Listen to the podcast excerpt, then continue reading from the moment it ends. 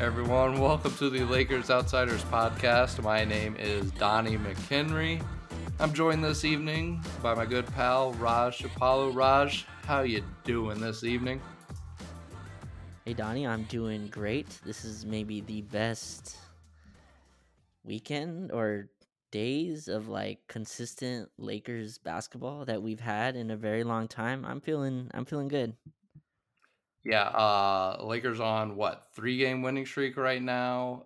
Anthony Davis is an absolute god. Um sure we're going to be talking about him a decent amount on this pod. Uh first, before we kind of get started, I had to bring up uh I let Raj know right before this pod that our last episode on the Lakers Outsiders podcast feed was titled Running Out of Hope for the Lakers. okay, so it wasn't as bad as what I told you before the pod. Running out of hope for the Lakers. So I decided, and I remember this clip right after this weekend, decided to pull a little clip from near the end of that pod. What you're first going to hear here, and I'm going to play it for Raj, but I'll splice it in so it sounds real nice. But what you're going to hear here is Raj's opinion on how we were going to do uh, against the Cavs in the middle of this road trip, which is the next game on this road trip. So first, you're going to hear uh, Raj's opinion on what we're going to do against the Cavs. Now, this opinion was given after the Pacers Oh, loss, so keep that in mind. And then you'll hear uh, me, him, and Walt kind of talk about a little hypothetical we might have, or uh, that we kind of have in our head. Well, you can at least chalk down that Cleveland one as a loss for me. I just think we just don't match up well with with the Cavs. That two guards who can score. So I'm I'm off on that one. Here, here we'll close on this. So, looking at the schedule, well, us three or four, of course, got to figure out our personal schedules, but it kind of seems like we could maybe record next Monday. If the Lakers somehow beat Trailblazers, Bucks, and Wizards, I know how Roger's going to be feeling on Monday, but I'm gonna, I'm going to hold him accountable, and I'm going to play him the clip of him talking about uh, our chances against the Cavs because I know if that happens, Rogers is going to be thinking, Cavs? Cavs? Lakers are beating the Cavs down, man.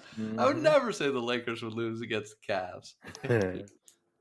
If we beat the Bucks, we're recording on Saturday morning. Like that's definitely happening, hundred percent. I'm gonna force all of you into it. I don't. I I can don't hey if we football if we. So how about that? Literally I was I was sitting at that Bucks game and I, that's all I was thinking about was us talking about that towards the end of the pod. So here we are. The the Trailblazers beaten, the Bucks beaten, the Wizards done for. And now here we are, Lakers on a 3-game winning streak. Uh got the Cavs today if you're Hold on, listening to hold this on, right hold now. on. Cavs, Cavs. We're beating the Cavs. We're beating the Cavs, man. Not a doubt in my mind. Um, yep, had to Oh, just so kick off with that because I mean everything just fell into place. Uh, I kind of just I was thinking actually I think I was thinking about that podcast clip like in the second quarter of that Bucks game because I was like, wow, I think I think the Lakers not only have a chance at winning this, but I think they're in the driver's seat in this game right now. Um, absolutely did not expect that Bucks game to happen. Um, I think I left out part of the clip where I said, you know, if the Bucks win, everyone can come thank me. I had I had that on Twitter and people kind of noticed it, and I, I was like joking but I got a few thank yous though, like in the replies, like thank you with like the praying emoji. Like guys, guys, I'm joking, I'm joking, but nah, keep them coming, keep them coming. So yeah, man, obviously huge because of Anthony Davis. Basically, he's put the team on his back like almost single-handedly. Obviously, LeBron had a really good game against the Bucks though the other day. Um and Russ is still keeping it going, uh, even though I feel like he did kind of have some some headache inducing moments uh, on Sunday against the Wizards. But I don't know, kind of just dare talk you. about this team and like I don't know. Like, do you think we're just going to keep riding Anthony Davis until like a trade happens? Just riding on his back on 40 to 50 point games every night? So just to give some backstory, during that Bucks game, I remember uh, I was, you know, I was invited to go to a concert, and I was like, yeah, you know what, I, that's this is probably like a bad loss. Let's just like, uh, let me just take that one off. And uh, I remember I went and got a haircut like in the middle of the second quarter, and so I saw that we were up, and I think I texted you.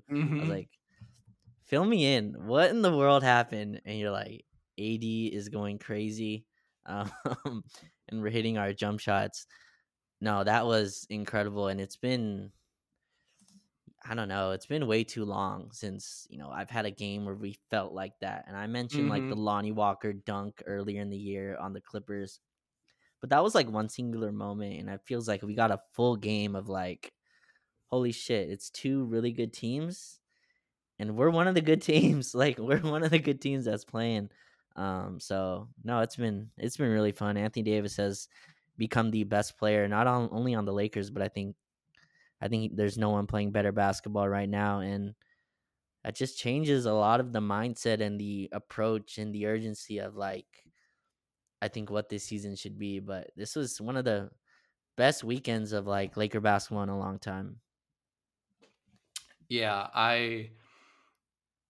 It's gonna be ve- like, I mean, just talking about AD, I really can't believe what he's doing, and like you know, he's now put himself in like the upper echelon of Lakers like all time greatness with some of these stats I keep seeing. I think it's what he's the first Laker with two 40 plus point games in a row since Kobe in Since Kobe. 2013, I think.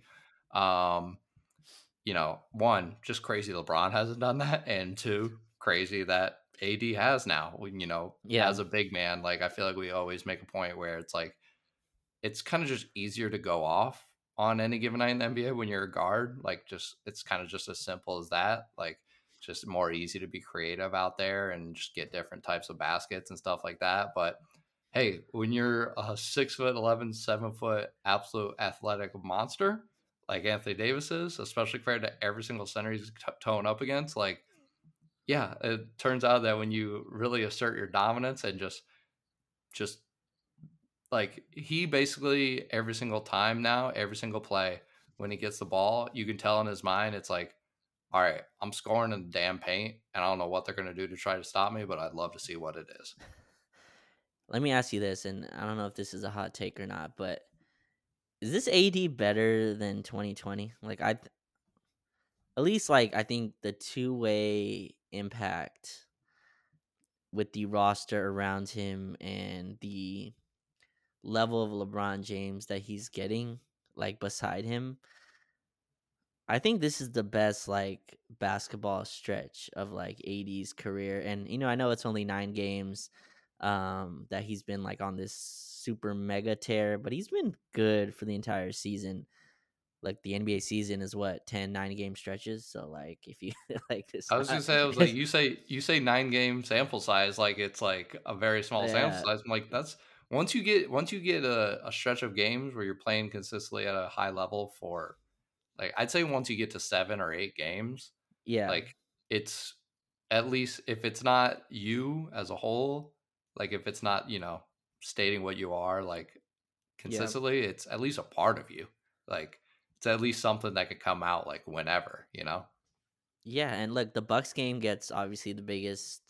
Um, it's gonna get the most attention. I think the mo- the Washington game as well, but that Suns game. I mean, the Suns are a good team, and he put it to them as well. Um, obviously, Brooklyn isn't a great team. Uh, the Spurs aren't, you know, some great team either. Um, but like, you know, those are teams still in the league. Those teams you still have to go through Detroit as well. So, like, is this a better AD than we've gotten 2020? I think this is a like to me, Donnie. I think like AD's what 29 or is he 30 now? I'm not sure, but I think he's I think- 29. I think he his next birthday he turns 30. 30. Okay, yeah. So to me, like that's the age where like players they get to that like point of like where their athletic peak matches their mental peak. You know, like to me, I think that's the age where like superstars hit that. Like I think I you see how Kawhi kind of hit that realm. I think Paul George turning 29, 30 kind of hit that like I know what my game is and there's not really a defense that's gonna stop me. I'm kind of playing mean, myself every even night.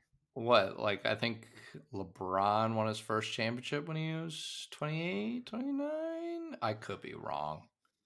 I think 27. I think he was in Miami. Like I, I don't understand. I, I, don't guess the remember go, I guess the goat can get a little early on it. You know, he can get a little, he can get an early step on it.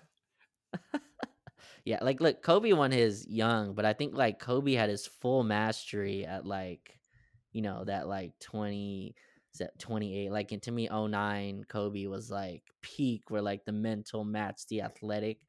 And look, I'm not comparing Anthony Davis to Kobe Bryant, but like just in terms of like superstars where they hit that like peak, I think this is the age that it usually comes about. And I think this is a better player now than we got in, in 2020. Like I think this is a this is a more rounded guy that kind of understands like what his what his job is every night and he's kind of found an aggression level that can kind of match it. I think, I think this current AD is definitely better than the AD we got during the regular season of the championship Mhm. season.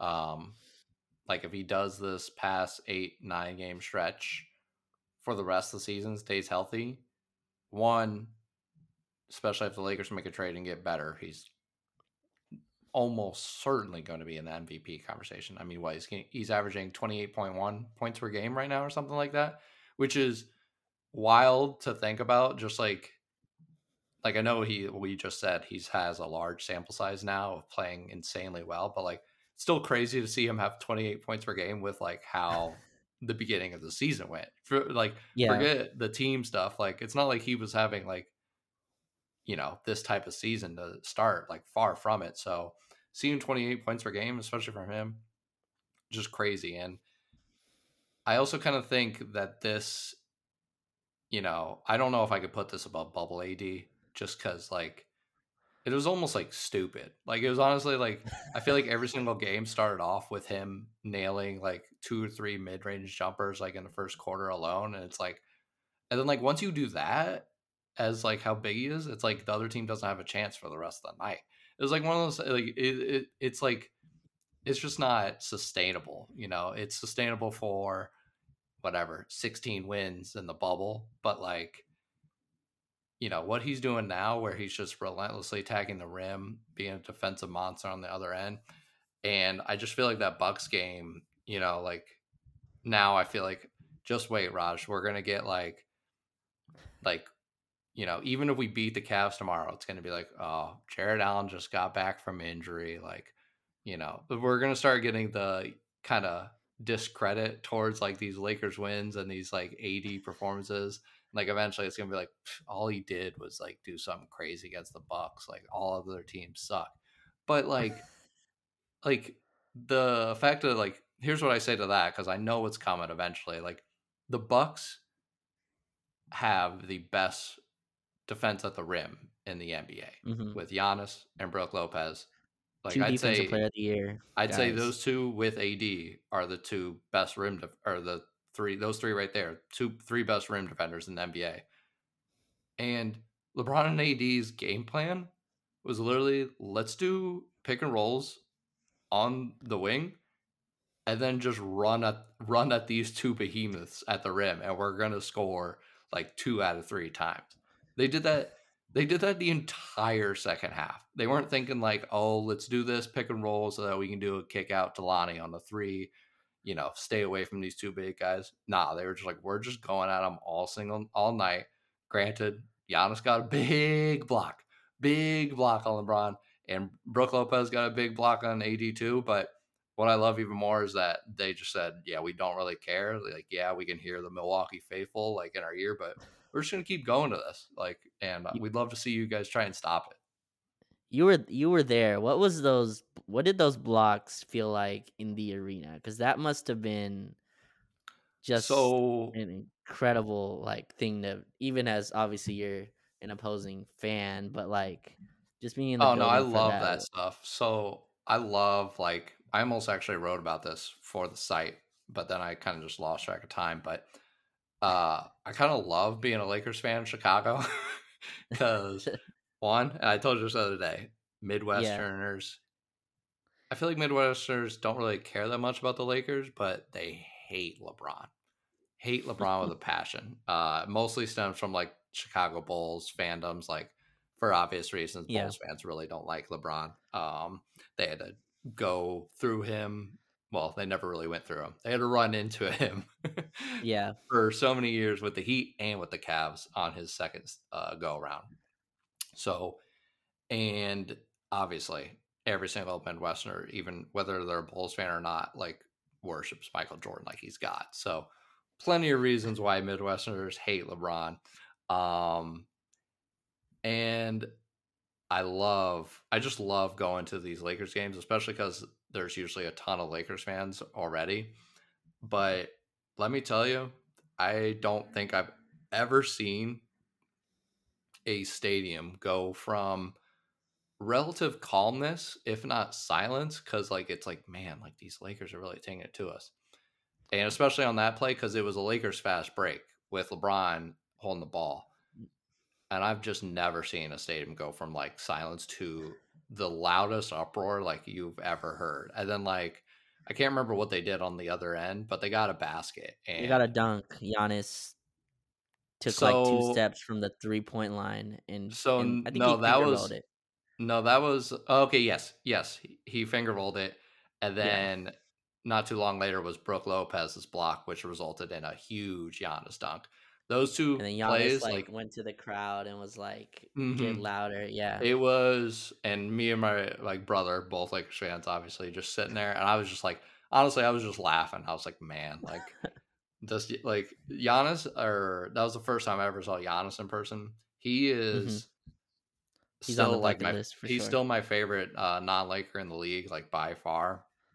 He is insane to watch. Just like basically just those one uh he would kind of come in him and uh, Khris Middleton would come in the last like minute 30 of the first and third quarters I think it was Mhm. and they'd be doing that. They were coming out against with like the bench lineups against the Lakers, like uh like Russ, TB, uh Wenyen Gabriel, you know, that type of lineup. And like just seeing Giannis get the ball pretty much right inside the half court line and seeing Gabriel plus like a helping Thomas Bryant and just like seeing that and me knowing in my head, I'm like, this is ending in either a Giannis basket or free throws or both. Like in in knowing that for a fact, and just seeing poor Gabriel get down in his defensive stance and like act like Giannis isn't gonna like put a, a shoulder in his chest and just like throw him into like sh- into Chicago,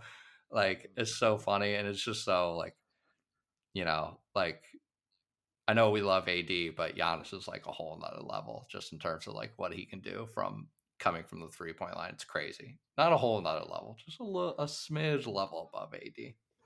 no, Giannis has reached a you know a consistency and like an effort level and like a place where thirty and like ten is like the bar for him, where he just gets mm-hmm. that whenever he wants. He's just absurd. I, I still don't think like the Bucks are on national like TV enough. Like I, I don't think people watch the Bucks like enough to understand like how crazy they. I remember watch, watching them play. I think they played like Dallas just something and just absolutely Giannis just cooked the whole Mavericks team and I was like there's no one stopping this dude if if they're healthy. Um but I was looking up while you know while you were talking cuz we were mentioning you were mentioning the bubble game 2 of the NBA finals which you know Donnie that's a pretty important game. That's like a pretty big deal.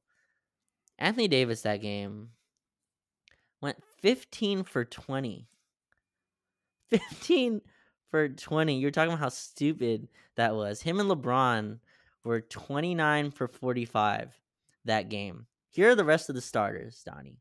The rest of the starters go 8 for 25 from the field. Oh, that's Those real bad. two those two were just stupid good. And I still don't think like like obviously today a lot of the conversation was dominated around you know this being a short stretch or this being a you know a blimp in whatever people think of Anthony Davis. I still don't think like he gets the benefit of like being of doing it on the stage, you know, of like where it matters. And you you talked about him averaging 28. Here's his numbers the last 10. Uh, or not? Oh, yeah, I think it's ten because we started two and ten, and we're what?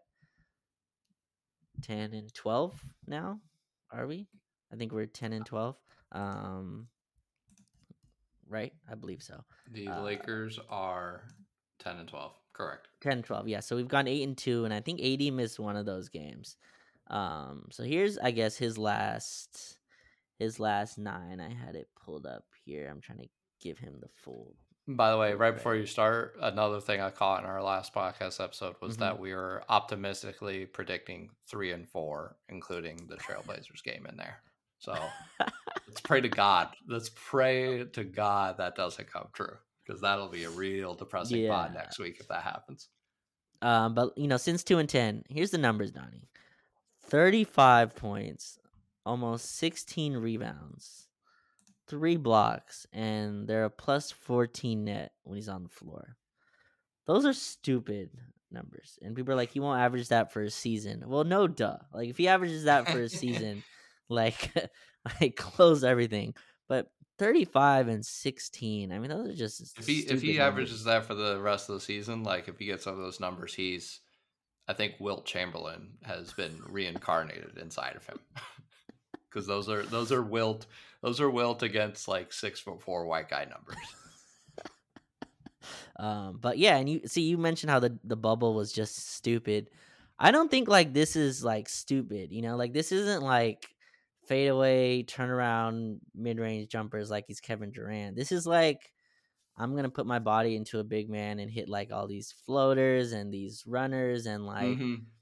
You know, and like he's the center now, so like he's initiating a lot more stuff, and it just none of it feels like fake to me. Like he's getting to the line a lot. Like I don't know. Like what do you think about that? Like uh, this feels more like I could do this on a nightly. Like you watch Giannis drop thirty, and you're never like, oh, like he had a like he had a game that isn't normal for him. You know, like Giannis Yeah, gets all Giannis is points. like Giannis is in like very much LeBron James territory in terms of I feel like you could watch an entire Bucks game and think like, yeah, Giannis had like a like a decent game. yeah, And then he has like 30 and 10, like you said. Like he's in like that type of territory. Like yeah. I feel like LeBron.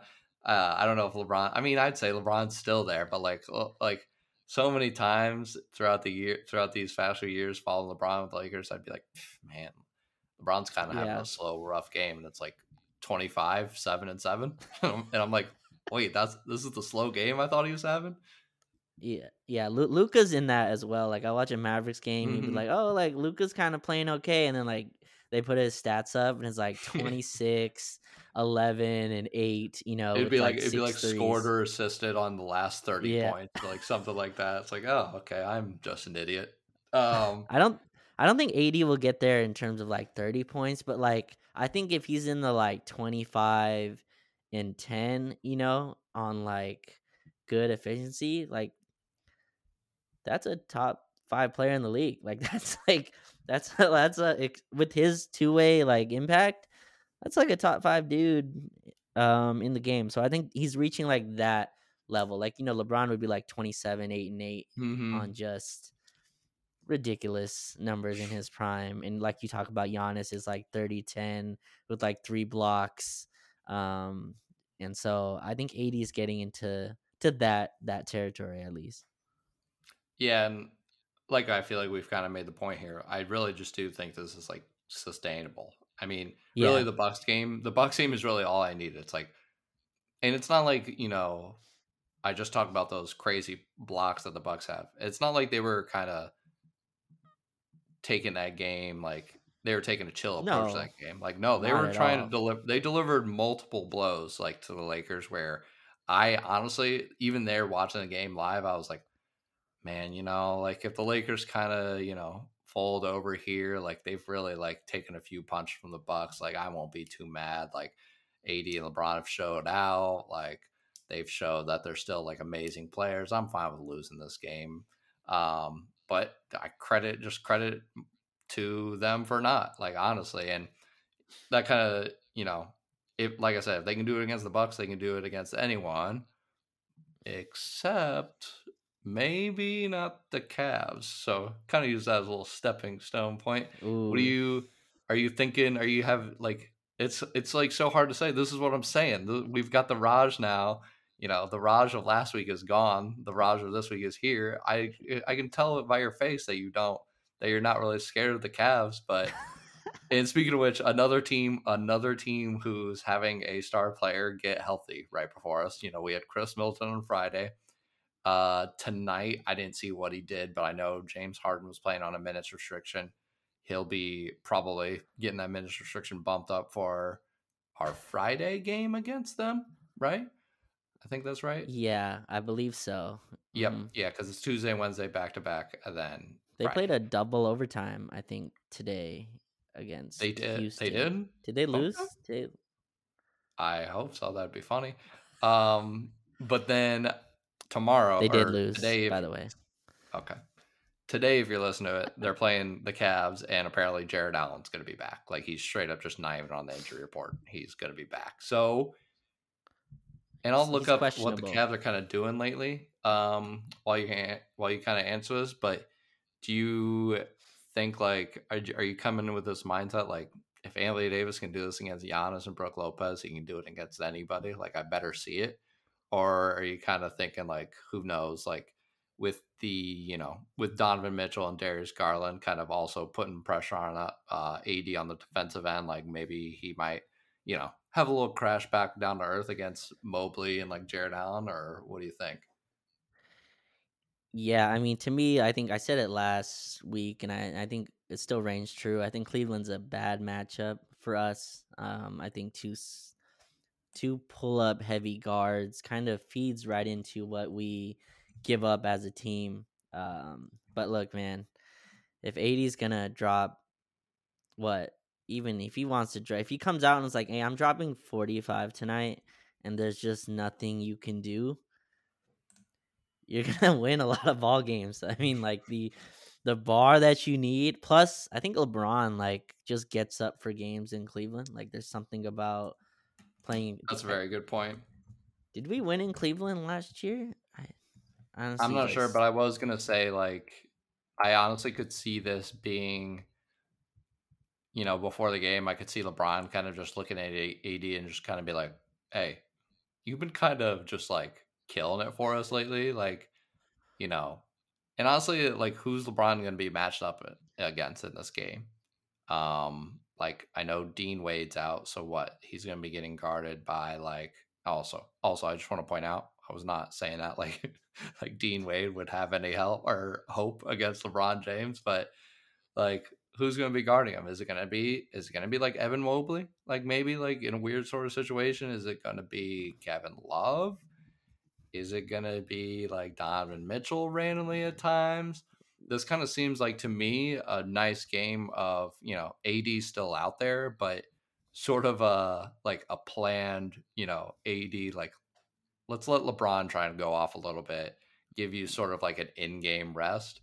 You know, still yeah. protect the paint, kill it on the defensive end, but let's see if we can get LeBron going early to try and you know give you at least like a quarter, like a break in during a quarter, because you know I've you know we don't want to talk about you know the I word or uh, the H word, injury or health, but you know a man can only do so much, and we know like about AD's history. I would love if like LeBron just came out nailed like three threes in the first quarter and just kind of set the tone early and then we go from there, you know? Well, like look, AD's on a tear and I think you you go to that well until there's nothing left, right? Like That's not true. in terms of like not in terms of like emptying the well, but like you go there and be like, okay, how long do you want to do this? We're going to go as long as you want. Basically, really quick side basically note. go to basically go to it until some team implements a game plan that actually stops it. Yeah, or you know, you find the game plan that stops it, right? Like you you right. you have the team that you, you find the team that's able to stop it. But just quick side note: last year we won, we beat Cleveland twice, so we actually did win on the road in Cleveland um, in March. Here's our starters, by the way. Here, Everyone wait, let me in try, this... and, let me try and right. guess them. This is in oh, March. Okay. This is in. Let me get the exact date. March 21. Yeah. So obviously we were pretty. I think we were kind of out of the playoff. We're 31 and 41 oh, at this man. time. So yeah. So I'm gonna guess. I'll start with: Is this a LeBron James at center with no AD game? this is a no AD game. Uh, LeBron James is not at center. Um, so no, he is not at center 100 percent to start. Mm, At you're not least, yeah. sure though. No, I'm sure. Yeah, yeah. Okay. I, I saw a James is name not there at that center. he's not at center. No, So Gabriel's at center. Gabriel is in the starting lineup. Um, there's another center in the starting lineup. Wait, who am I forgetting? I mean, it's not DeAndre Jordan. It's not DeAndre Jordan. He, no, he's not even on the team at this point. He's not. Was he cut at this point? I think so because this is after the trade deadline for sure. Yes. Yes, it is. Mhm. Oh, Did he go to another team in season? Well, while I'm trying to figure out the center, Avery Bradley. Why would he play center? No, I'm saying while I'm trying to figure out the center. Oh, let sorry. me guess some other Okay. names. Avery Bradley. Shockingly, no. Avery Bradley actually Dang, I figured five. that was a. I figured that Avery was a Bradley only- lock. Avery Bradley only played five minutes in this game. All right, I um have zero idea. Hit me, hit me with the whole lineup. Okay, let me give you the center. Okay, Give try me to the get the other players. The center is Dwight Howard. He starts the game. Oh my center. god, I forgot Dwight Howard was on the team last year. All right, Dwight, give me the. All right, Dwight give me- Howard, me- okay, LeBron, and you already said right. Gabriel. Yeah, And then, oh man, Austin Reaves. one's Austin Reaves. All right. and then the were you gonna say one's really weird? No, I said uh, I was gonna say um, they're all still on the team today. So Oh, um, shit. missing the main one. I mean, who else would start? Oh, Russ, Russ, Russ. Yeah, Russ. Right. This is such a crazy game because, okay, so Russ is a plus 23 in this game. I think he has one of his best games as a Laker 20 points, 11 assists, only one turnover. What an incredible ball game. LeBron plays 40 minutes in this one, 38 points, 17 for 29. Does not hit a three. Um, fun little, fun little back in time for the Cavs, actually, I thought maybe someone was out, but Garland drops 29 um, next to Lauri Markkanen, Lamar Stevens, Isaac Okoro, and Evan Mobley. So it looks like Jarrett Allen was hurt. Um, but so yeah, I think we're gonna get a, a a pumped up LeBron tomorrow. We have AD playing the best basketball of his career. I still think you know this is just a tough matchup. I think Donovan Mitchell and Darius Garland are just absolute hell to defend and Allen and Mobley give us are going to give us fits defensively. But Donnie, I'm feeling way better than I was a week ago in this game. Like I've, I definitely feel like we have a chance. The Cavs haven't been playing incredible. I think they lost to the Knicks. I was just about to. I was about to say, may I bring up the fact that uh, the Cleveland Cavaliers scored 81 points against. Here, let me just give you. Uh, in the last eight games, the New York Knicks rank uh, rank 20th in defensive rating, and They're on the season, yeah. on the season, I feel like it's even worse. Knicks are 23rd in defense rating, and the Cleveland Cavaliers barely broke 80 against them. So we'll Okay. see. I assume that the Cavs are much better at home than they are on the road, considering some of the games I've paid attention to with them. And obviously, like we said, uh, Jarrett Allen has not played in some time. I don't know how long, but obviously the Lakers are in town, so he's back healthy, healthy as He's ever. he's he's still questionable. Actually, I was looking. He's on He the is, injury sure? report. Yes, yes, he's Okay. questionable tomorrow. They're gonna see how he feels. Um, but like you said, they're probably he's probably gonna play. Really quickly to your point, uh, they're ten and one at home. That's 10 like and 1. Oh. that's like Okay. a sixty win team type of record, and they're five and eight on the road. So you're that you're exactly to your point. They win a lot of games at home. They're not good um, on the road. And, one, and Uh, sadly, one of those five wins is against the Lakers. Right? Right. Yep. Yep. Yep. You're right. 100%. A game where we went up big, right? To start that game, too. I would So, say either way, night and day difference of what the Lakers team was uh, in that game compared to now. Um, wanted to touch on something real quick. You were bringing up Russ's stat point or stat line from that game last year. ooh, Little Okay. twenty and eleven. You know where I'm going. Uh, let's talk about him now. Um, he's still the elephant in the room. he has been for quite some time now. But now he's kind of, kind of. I'm gonna say that. I'll I'll put the caveat of kind of playing well recently. Um, I think people have been giving it a little too much credit for what has been going on specifically the last three to five games. Um, yeah. I think the bench experiment right away was working so well, and I feel like we've kind of not come around to this. But let me just read off his stats in like the last five games. He's averaging 13.2 points per game in 26.8 minutes. Obviously, like I said, all of them are off the bench. Um, averaging this is the biggest part, and he had 15 assists assists against the Wizards on Sunday. He's averaging 8.4 assists in those 26 minutes per game, only 3.6 turnovers. So assist to turnover ratio, I don't even have to look. I know it's that assist to turnover ratio is blowing last year's out of the water. Um, yeah. and then uh, other than that, he's got six rebounds as well. I think his overall just attitude and just everything has been so much different than last year. Like, I really don't think it's just as simple as oh the Lakers are bringing off them him off the bench and everything's going well. He's just doing so many more winning plays this season compared to last year, yeah. and he has su- such a better attitude about everything, and he's not taking as much, as many, as many dumb shot attempts on the offensive end. So credit to him.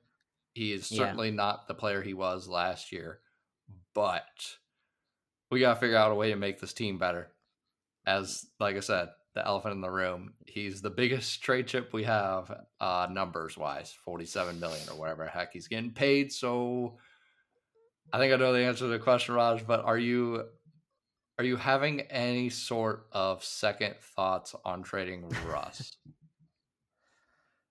so I think the only like thing that's really changed in my mind is like he is being productive and this is the most like annoying part of this whole thing and i think we've spent hours like going over this in the summer and asking like and like saying oh no like they must make a move because you have a team that's now in a rhythm. Like whatever we feel about russell westbrook our own personal you know feelings about how good he is or how good he isn't the team has found some rhythm right in like mm guys have figured out where they get shots from, where their minutes are coming from, uh, how to play in different units.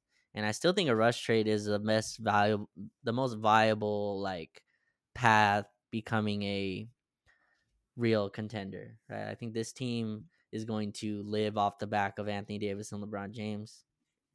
Um, and you know, Russ is still. I mean, look at his numbers. Uh, not that the numbers tell the whole story, but um, like last year, it was 7.1 assists to 3.8 turnovers.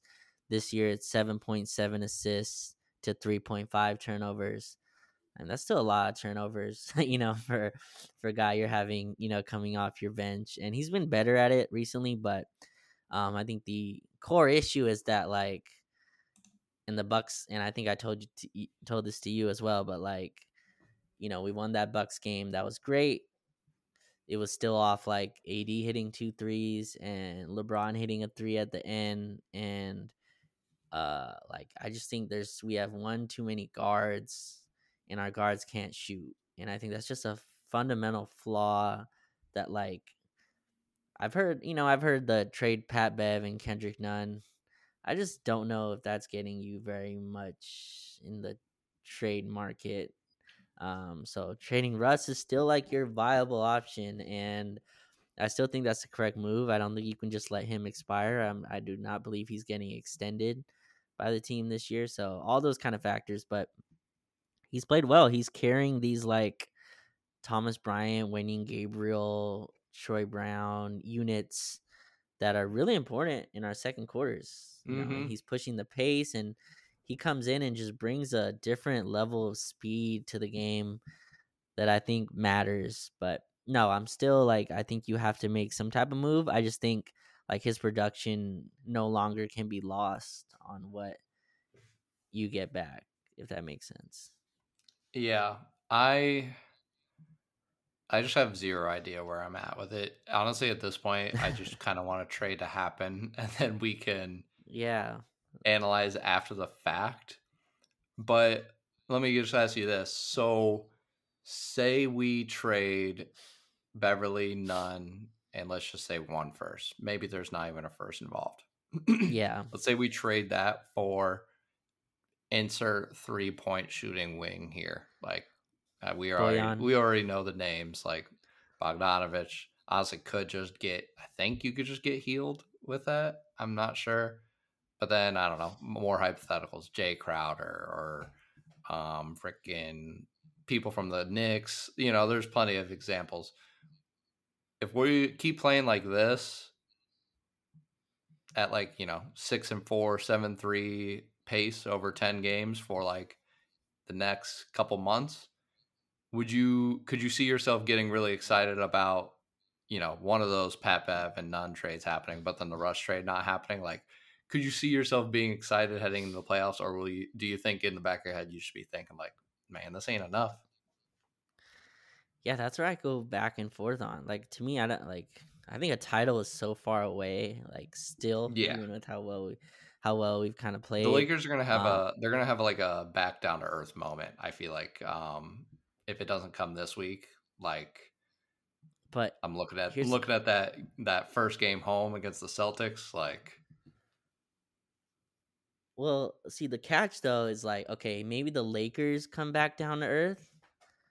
But what if AD and LeBron kind of stay at this like you know, peak, which they're more than capable of doing. Like that's how good these two guys are. They're gonna miss some games here and there, here and there. But if you have those two at that level, like if LeBron was, we were talking about AD's age, right? If LeBron was like there, then yeah, you can play this long game. Mhm. But you don't know how good LeBron's gonna be for how long. So that's the catch with this. And again, Russ has been playing his role. Like he's done his role. That's that's that's great, and he's done what we've asked, uh, or what the coaching staff has asked. It's just like there's such a fundamental flaw in how those three fit together, and with like how the roster is constructed, we just don't have the talent to like give those two a real shot. And I think Russ, the Mhm. Russ trade is the only viable option to getting there, which is tough when you start winning and you have like lineups. Because I'm sure Darvin Ham, like he's put in a bunch of stuff and has probably put a ton of work to get to wherever this is, to get to like Russ lineups that make sense. TB and Wenyen, like to get to TB and Wenyen, you had to go through the Damian Jones road to Mhm. get there, right? So like who Yep. knows whoever you whatever you trade Russ for, there is some path to get to whatever that team's, you know, uh glory road is. So like um that's the tough part about this. And then we're already what, 20 something games in? Like So yeah, I was just gonna say that. Like, I feel like there's been kind of reporting from Jovan Buha um, on the Athletic, kind of something like, "Oh, maybe they'll make a Pat Bev and Nunn deal like in December, and then see about like you know a Russ trade like around the trade deadline." like, I'm sorry if we're making like all of this, all of these trades, or one of these, or just the whatever, whatever you guys are gonna do trade wise. I'm sorry, that's gonna happen like if not before 2023 or 2022 ends mm. before like january 15th of january. Like trading russ like you just said ham has put so much work in to get to where he's at right now with his rotation. Trading russ no matter how much better the lakers talent level is going to be with say like buddy and miles turner they're gonna he's gonna have some real work to do to figure out a completely new rotation and what that's gonna take like probably a it's month a fu- to be it's a realistic fundamental it's a fundamental change to your team. It's not just a change in rotation, right? You're not swapping what do we do in the bubble? Swap Avery Bradley for KCP, right? Like I think Avery Bradley sat out of the bubble. So And then, like, KCP for another started. example just like throw Markieff Morris onto the team Right, like a three and D wing. Like Russ, when he's on the floor, he still cannibalizes your offense. He hmm still is a huge part, right? And so if you trade for a Buddy Hield, a Miles Turner, they're gonna they're going to think they are in the third and fourth tier of like of where the offense should run. And that's like really tough to throw anyone, but like right in the middle of a season. Like those are tough things to just throw in. And I think the shooter is a little bit more easy to compatible is a lot more compatible. Like hmm if you want to just trade for Bojan Bogdanovic, then like I think that's just something you can fit right in. But a Russ trade is a monumental change to your team. He's still playing, so he's for the season at 28 minutes a game.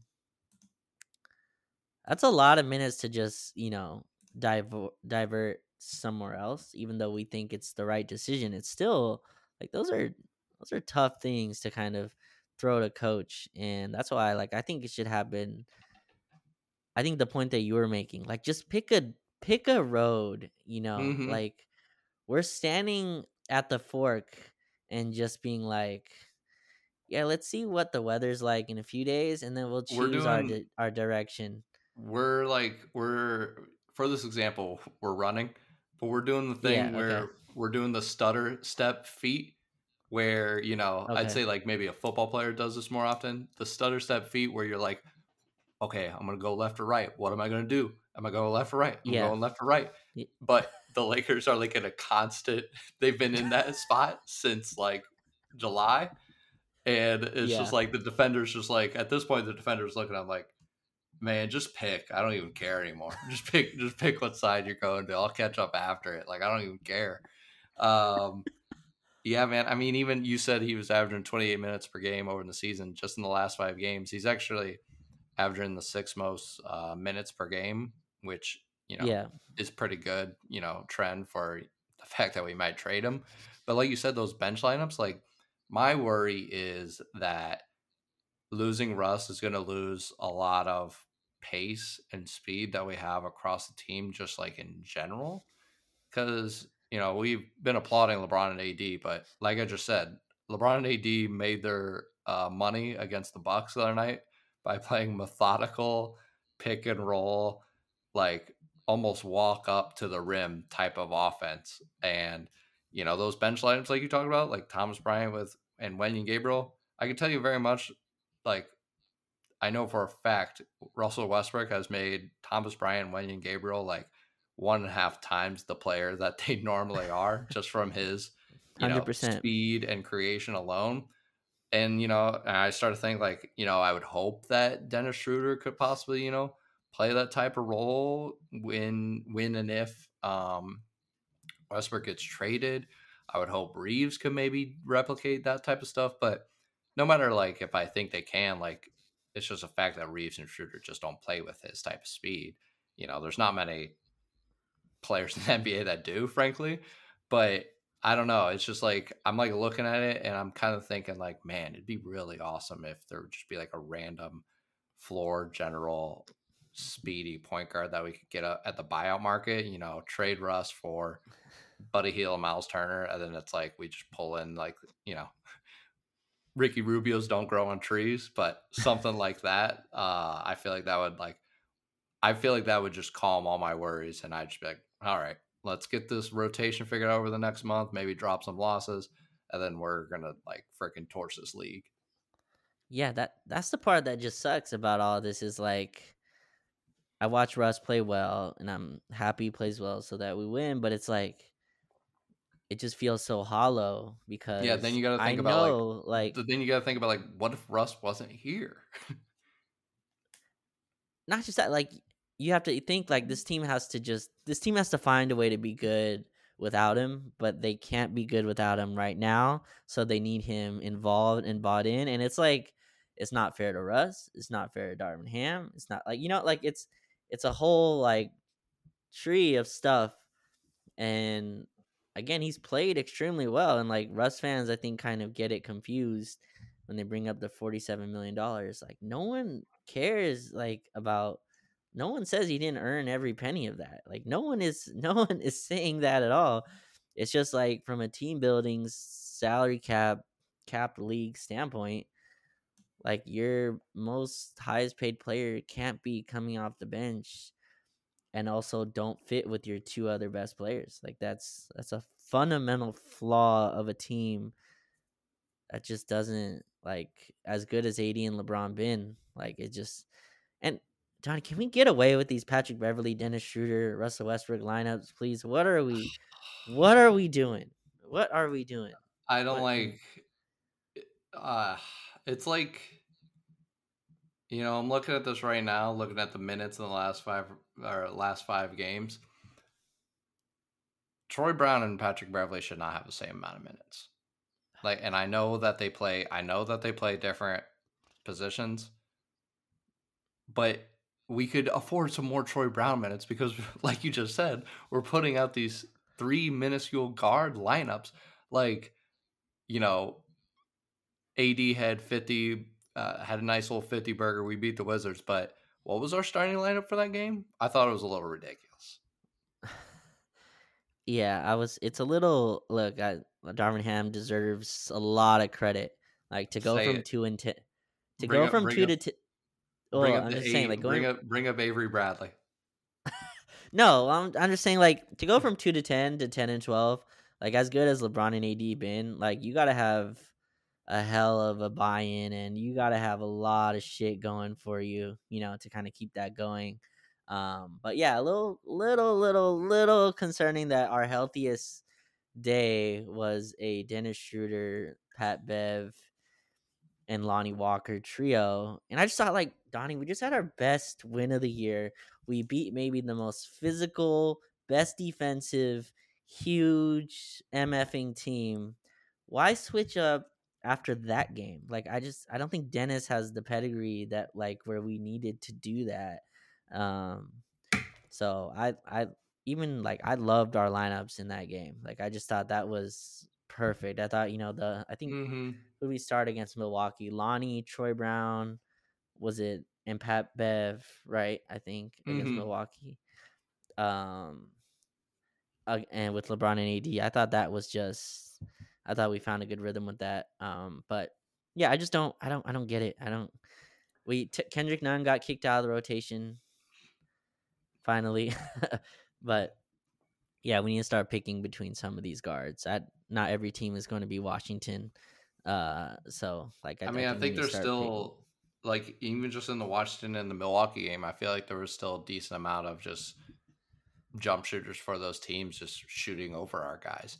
Like I don't even know Yeah. how many I don't know how many closeouts Patrick Beverley had in that Bucks game on like Middleton and Jrue Holiday where he should have just like he should have just sat on the floor and waited for the the shot to go up because especially Middleton Middleton could care less about Patrick Beverley running at him no matter how much barking like Beverley's doing, which I could freaking hear all the way up in the upper deck when he was doing it. Like that don't matter. And then I'm looking at it right now, man. Staring me right in my freaking face.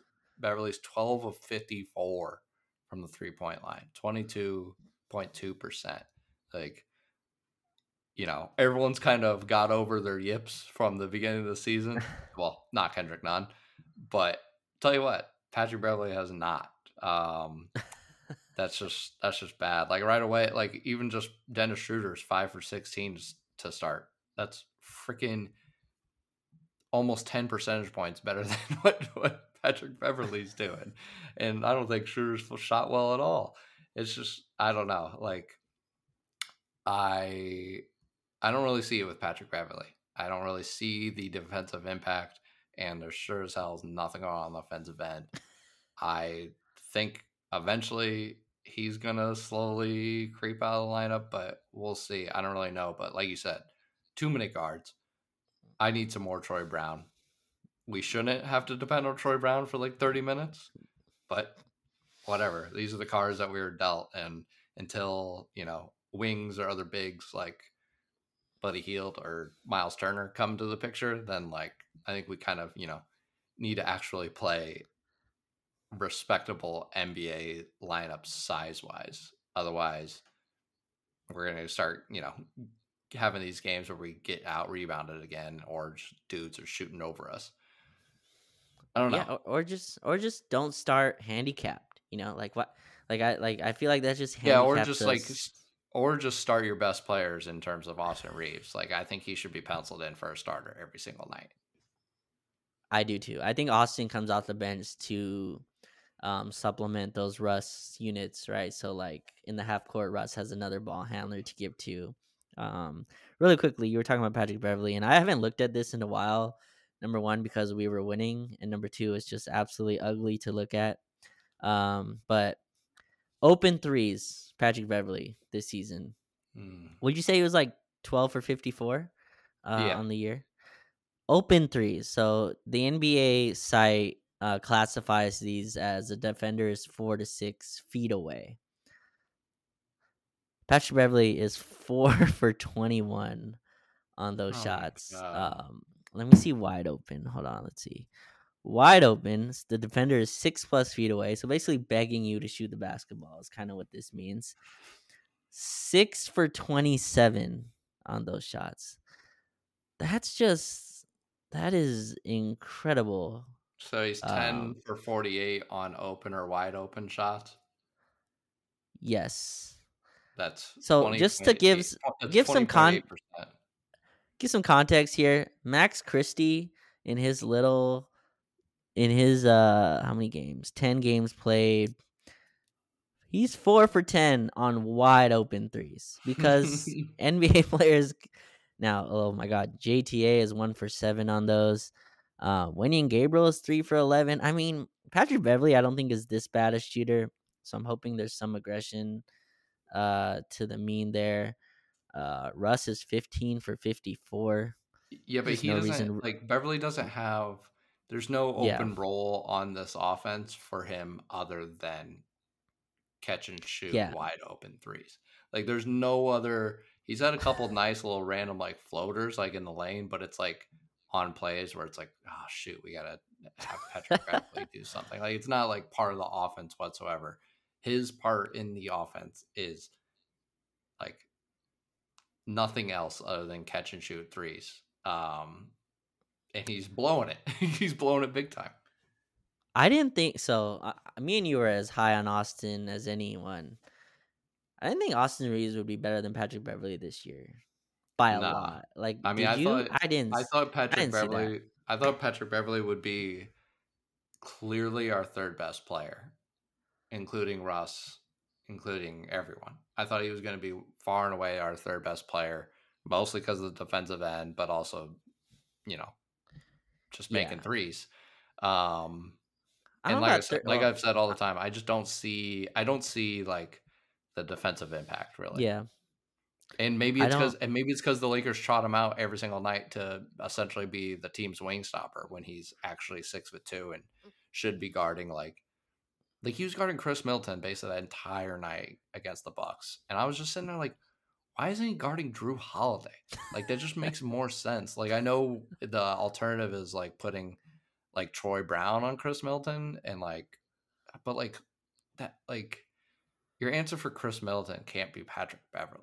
Like I don't care how much he gets to his chest or anything, he's gonna shoot over him.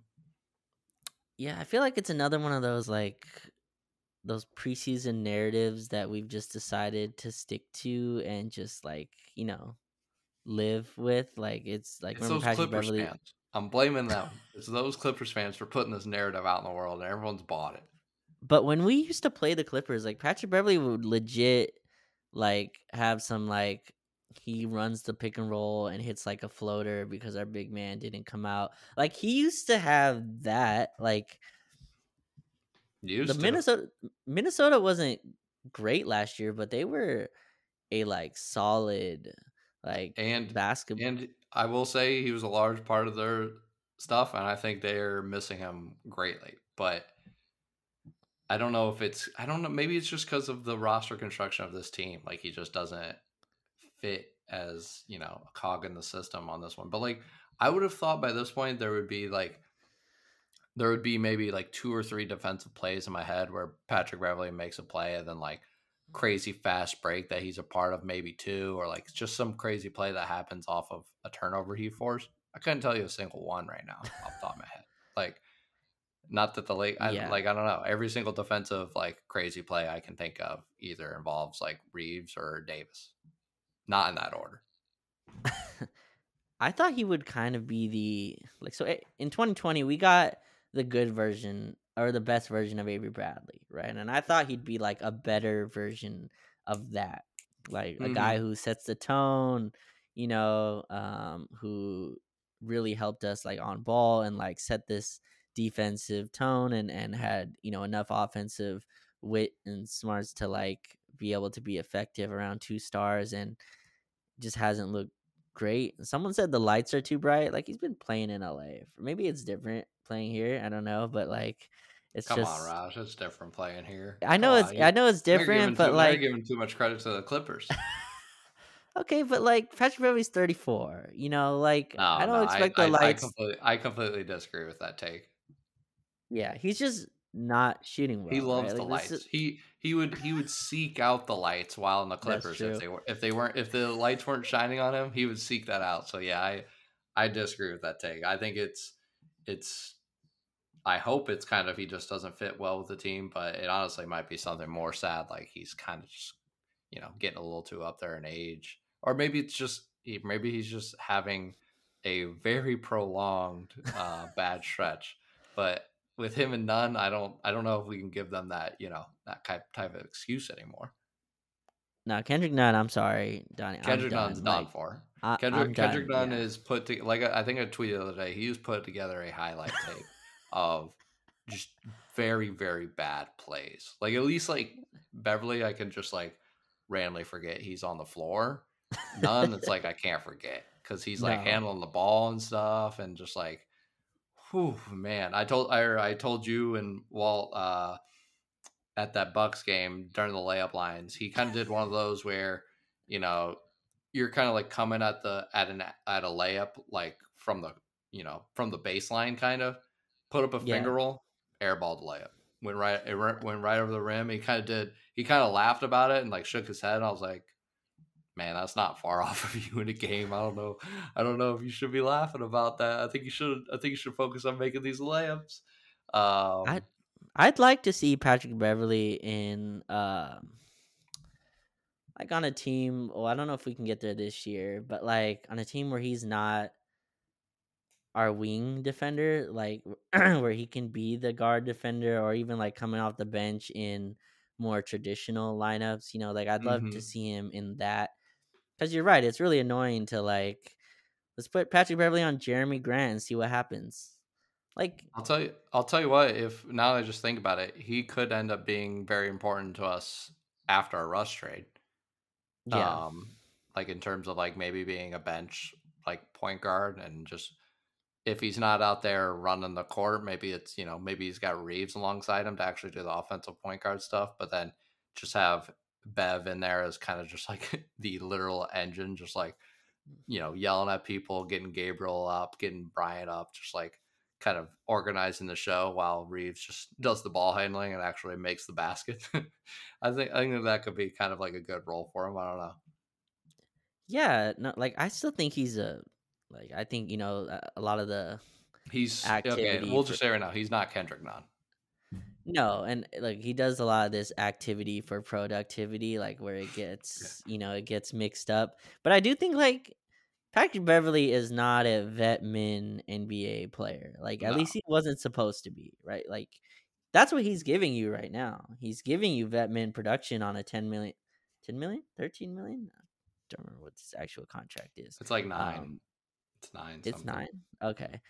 Yeah, uh, uh, very like one of the highest paid players on the team. Um, yeah, and yeah. he's not giving you that that type of production. Um, but he's not supposed to be this fringe NBA guy that gives you just hustle, right? Like that's not what he's supposed to be. He's supposed to be a productive Yeah. three and D guard. Like I've seen people kind of bring up like, man, he like, but his like off the court like leadership and everything. I'm like, okay, we're paying for that in the championship year. we're paying 1.2 million for that in the form of Jared Dudley. All right, we can't be we can't be having our fourth highest paid player one taking suspensions for being the muscle like that's a veteran minimum uh player role and two we sure as hell can't have the fourth highest player paid player shooting 22.2% from three being meh on defense, and then other than that, being a nothing out in the court. Like, um, I will say Also, here, like, me, look, Don, no, Don, I'm not trying to, I'm not trying to hear this leadership stuff. eh, we're blowing 17. no, no, like legit. We're blowing 17 point leads in the fourth quarter against Indiana. We're blowing leads against Portland. We're blowing leads against the Kings. Um, the shot selection in those fourth quarters is disgusting, and Patrick Beverley was on the floor for a lot of that.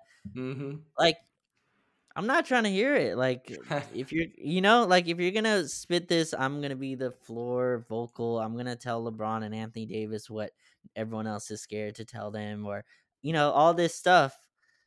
You can't blow these leads to those teams. Like that's like so. Like I'm not trying to hear that. Like I think a lot of that matters. Like when you're a good team, and then your margins kind of, you know, kind of dictate how great you are. Then yeah, the Mhm. Jared Dudleys, the Rajon Rondo IQ, the you know all that stuff really comes into play. When you're in two and ten, like there's nothing Patrick Beverley's gonna say to like flip the team. It's Anthony Davis being like, "Oh yeah, the league can't fucking guard me. Like, um, let me go get us back in this season." You know, excuse my language. Um, but- Here, I'll here I'll end on a couple things. the The first thing will be here. What should I start? First thing will be, and I told you and Walt this, but I'll say it on the pod. When I was at the Bucks game, a Milwaukee fan Mhm. behind me, and I thought about this when you were talking about the salary. I didn't tell you about the salary part of the conversation, so. But Bucks fan behind me, and I think this was like, this was in the first quarter. I think while Beverley was still out there, guy goes. They were kind of like you know, talking mess about Patrick Beverley or something. They kind of said like, yeah, he, uh, he's a more caffeinated Wes Matthews, basically. And I just sat there, and I almost, I honestly, like, I wanted to turn around and be like, brother, I'm right there with you. That is a perfect description. And then, and then they kind of said, um, and I actually did almost jump in the conversation at this point because then the other guy, the other guy goes, "Yeah, and Patrick Beverley's getting paid more, right?" I almost turned around and was like, "Yeah, about seven million dollars more. I know Wesley Matthews getting that vet minimum from you guys." Like I, I, I you know, I honestly should have turned around because I had nothing, nothing but bad things to say about the Lakers. Um, and then the last thing I'll say, uh, unless you got something else you want to say, but uh, this kind of seems like we're setting ourselves up for a big Patrick Beverley Cleveland Cavaliers game where he's just oh like God, I hope so. where he's Oh, just I hope so. tormenting Darius Garland or Donovan Mitchell and like creating like a bunch of turnovers and stuff like that.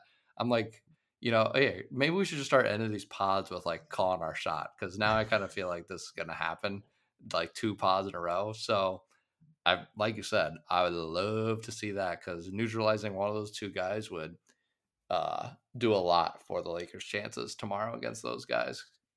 So before the Bucks game, uh, I tweeted, um, "Result is likely guaranteed already," but you know, I'd Oh. love to. See, and man, did people have fun with that one after? And look, I'm happy to be wrong about that. Like I, I I'm mean, more than glad to be wrong about that. Raj, I was one of the many people who definitely interacted with that tweet before and after the game. Uh, I think I sent you. I think I. I don't know if he's. I don't even remember if you saw it, but I think I sent the in our group chat. I said, "Raj, I'm about to end you," and then and then immediately hopped back into the mentions of that tweet. I had it ready to go. Um, I had that stuff ready to go at halftime. I was scared I was jinxing the game. I was like, "Let me go. Let me go find this Raj tweet before before the game goes in." I think I saw it and I think I saw your picture, but I saw the tweet and my brain was going like, wait, this isn't a Raj tweet. This is this isn't Oh yes. He yes, just said, I did he see just you said the result is hated that. likely guaranteed. Like that's not Raj. Look, man, the Bucks were 15 and No, five I agree. I agree. We were we were happy to beat a Portland team without Damian Lillard. We just blew a 17. By the way, they'll know this by the time or whatever how podcasts work. But um Andrew Nembhard, who hit the game winner on us, dropped 30 I just saw you points 31. Yeah. against the Warriors on the road to beat them. Um so Indiana's not bad. I mean, you know that loss still is awful, but you know Andrew ne- Nembhard is not some uh some random guy who just Here, let's us. let's Um, end on this. Is this is okay. it is it improve or worsen the Lakers' chances at Oh man. trading for Buddy Hield and Miles Turner if the Lakers and the Pacers both continue to win. What's crazy? You know what, Nani? I think I mean I would like to just not hear those names anymore until they're on the actual. I team. honestly at this point I'm like I'm I'm in my brain I think I think my brain thinks that they are going to be Lakers. Like it's not an it, it's not a when or an if. Okay. It's it no, it is a when. Sorry. It's not an if. Like in my mind they're going to be Lakers and I can admit that is like honestly at this point probably not likely at all. But it's just how many oh my god, we've talked about Buddy Hield so much. So much. Like you're telling me that we're like I'm gonna go another year Donnie, without him being Donnie, a Lakers well, jersey. This this didn't get enough pub to me, even in our Slack or like online. Miles Turner went on a podcast with Woj. The first 20 second the first question was by Woj to Miles Turner, who's not a Laker, who's not affiliated by the Lakers. Woj this is within 30 work- seconds. This is within 30 seconds of the pod even being on in your headphones. Yes, Woj is not affiliated with the Lakers, doesn't work for the Lakers, he has no ties with them. First question is, hey Miles, uh, would you trade the picks? I mean, if you like the amount of like I don't know, like the amount of because like people don't see the backstories, right? It's not like Miles Turner was like, "Hey, Woj, like let's do a pod," or or Woj was like, "Hey, Miles, let's do a pod." Oh yeah, let's go do it. Like I'm sure agents got involved, and then yeah. like, and then like you know what I mean, and like yeah. what questions are going to be asked and filtered and you know prepared and what are we going to discuss is this a, for that to be the first like thing to pop to me really was a lot of a lot of flags were were kind of waved so i see your point there it's just like um this team has been good enough where like it deserves basketball conversation around it you know? Yeah, like, no, I'm they they deserve to be talked about in a basketball sense and it just sucks that every conversation gets rooted back to who would you trade for like no other team is talked about like this like at Mm-mm. all no other team is discussed in this way none and there's a lot of middling freaking teams out there Jay Crowder has Jay Crowder's been sitting on the bench at home. Bench at home doesn't make sense, but he's been sitting at home the whole season, and it's like a sidebar in Phoenix Suns' season. Um, so- they're they're really Kevin Durant t- rested a damn trade, Donnie, over the summer, and the Nets just move on and play basketball. And they have a lot of other shit that went on, obviously, but like you know, I don't know. No other team has talked about this way. Sorry. go ahead. There's I really don't think there's ever been a situation like this ever in NBA history where there's the guy getting paid the most on the team still playing a lot on the team. a lot on the team. And every single fan of the team every single day is talking about what trade to do with that guy. And it's not even the it's even the Russ stands at this point. The Russ stands are like, man, I just want to get my guy off this team. like everybody is looking for answers on how to get this guy off the team. It's crazy. I like you said, I truly have never seen anything like it. Yeah, I'm I'm I'm trying to think of a situation that was like close There's really to it. not- I, Like there's nothing, right? if yeah, there's nothing. It's like truly a one on one. I there's I I'm, and I've heard plenty of like NBA journalists who have been doing this for like 20, 25 years, like talk about this, and they say the same thing. They're just like, I can't think of a situation ever like this. And you know why there's not other middling teams like with constant trade talk? Because no one does a trade in December. We're like like I think ESPN's Dave McMenamin the other day said like a trade is kind of imminent, which also I was like, okay, well, can I hear more rumors about this? Because you're the only person saying this is like imminent. Talking about an imminent trade in December, no one makes trades in December. Like I feel like I've heard a lot of writers talk about like December 15th is a big day. That's when like a bunch of players who were signed this offseason become trade eligible. Yeah, this happens every single year, and they're still never trades in December. like you guys are acting like this is a huge day every single year. no, it's like just a it becomes December fifteenth, and like, Yeah, that never look. So I'm looking at the teams right now, and like Dallas made the damn Western Conference Finals last year. They're 12 and 11. No one's like, there's nothing going every day being like, oh, let's trade our two picks that we have. Like, What about what about the? Well, actually, I was gonna say what about the Warriors, but now they are kind of getting to should they just go ahead and trade James Wiseman talk. So they are kind of getting into this mix now of just constant trade talk. They- but they are, but I mean, Wiseman has been sent to the G mm. League. He's not playing for the team anymore. Right, Right. Like he's not an he's not an active participant. The other comparison last season they're was gonna John Wall. take a they're gonna take a huge L on that draft pick though. Uh. That's yeah, hundred That's, that's gonna be a rough one to look back on. But like the other comparison, right, was John Wall last year. John Wall wasn't playing. That's what I'm saying. The Rockets sent John Wall home, and plus Houston was obviously had other, you know, winning wasn't a priority for them. It was Right. developing Jalen Green and all those players. So it's why, like, I think all summer we were like, "There's no way they'll go in the season with him. Like, there's, there's no way, right? Because of all these factors that we just listed, and now you start two and ten, and you know, and Russ has been a part of the winning, which hmm I mean, he's playing 30 minutes a game, so obviously he's either going to be a part or hurting it. And he's been a part of helping the team, and it's found a groove. And now we have these conversations, which is just so annoying because we're 20 games in, and these are like, these are like off season. You know, there's no basketball games around. That's the whole point of the summer. You get like months to like, uh, they gave us the discuss worst summer. that's what I'm Worst saying. Though, like you have a, of all time. exactly, you have a whole summer to discuss and debate and to go back and forth and put it on whiteboards and post-it notes and you know and and whatever place you take notes on and do graphs and workflow stuff and like you just were like, yeah, we're not doing anything. it's like it's so absurd what we're going through, and uh that's where that's where we are. Hey, on that note, we're gonna. I'm gonna make a little. Well, you'll you'll have to make me remember this clip, but I vow that we won't do any trade talk next podcast Okay. unless unless a big report comes out. Then Unless a trade happens. unless a trade happens or like actual names other than Buddy Hield and Miles Turner get rumored to be connected to the Lakers, we'll talk about it.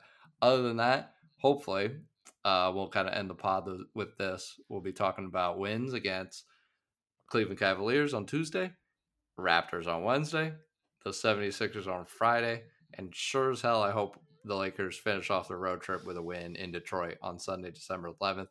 I don't know if we're going to record on the Monday, the 12th, with a pod posting December 13th. If we do, we'll be uh, previewing that big, big, this? big time matchup against the Boston Celtics. What? If they beat Cleveland, if they beat Cleveland and Toronto, we're recording on Thursday. Like that's if they beat Cleveland and Toronto back to back, we're recording on Thursday. Mm, we'll see about that. We'll see about that. I'll see if I can clear my schedule. Probably not. no, I'm kidding. We'll see. I, I here's about this. I'm mostly looking at that Celtics game. I don't know if I want to record before the Celtics game, have a big win, and then not record after it. The Celtics game is a home game, right? Yeah, it's the first home game after the road trip. I mean, it's like right after the road trip, basically. Okay. Okay, yeah. That's So, fine. We can either way, till- next pod will either be previewing or recapping the Celtics game. I'd probably prefer to do a little recap. Okay. We'll see. We'll see what we do. Uh, so you'll either get a pod on Tuesday or mm, Thursday.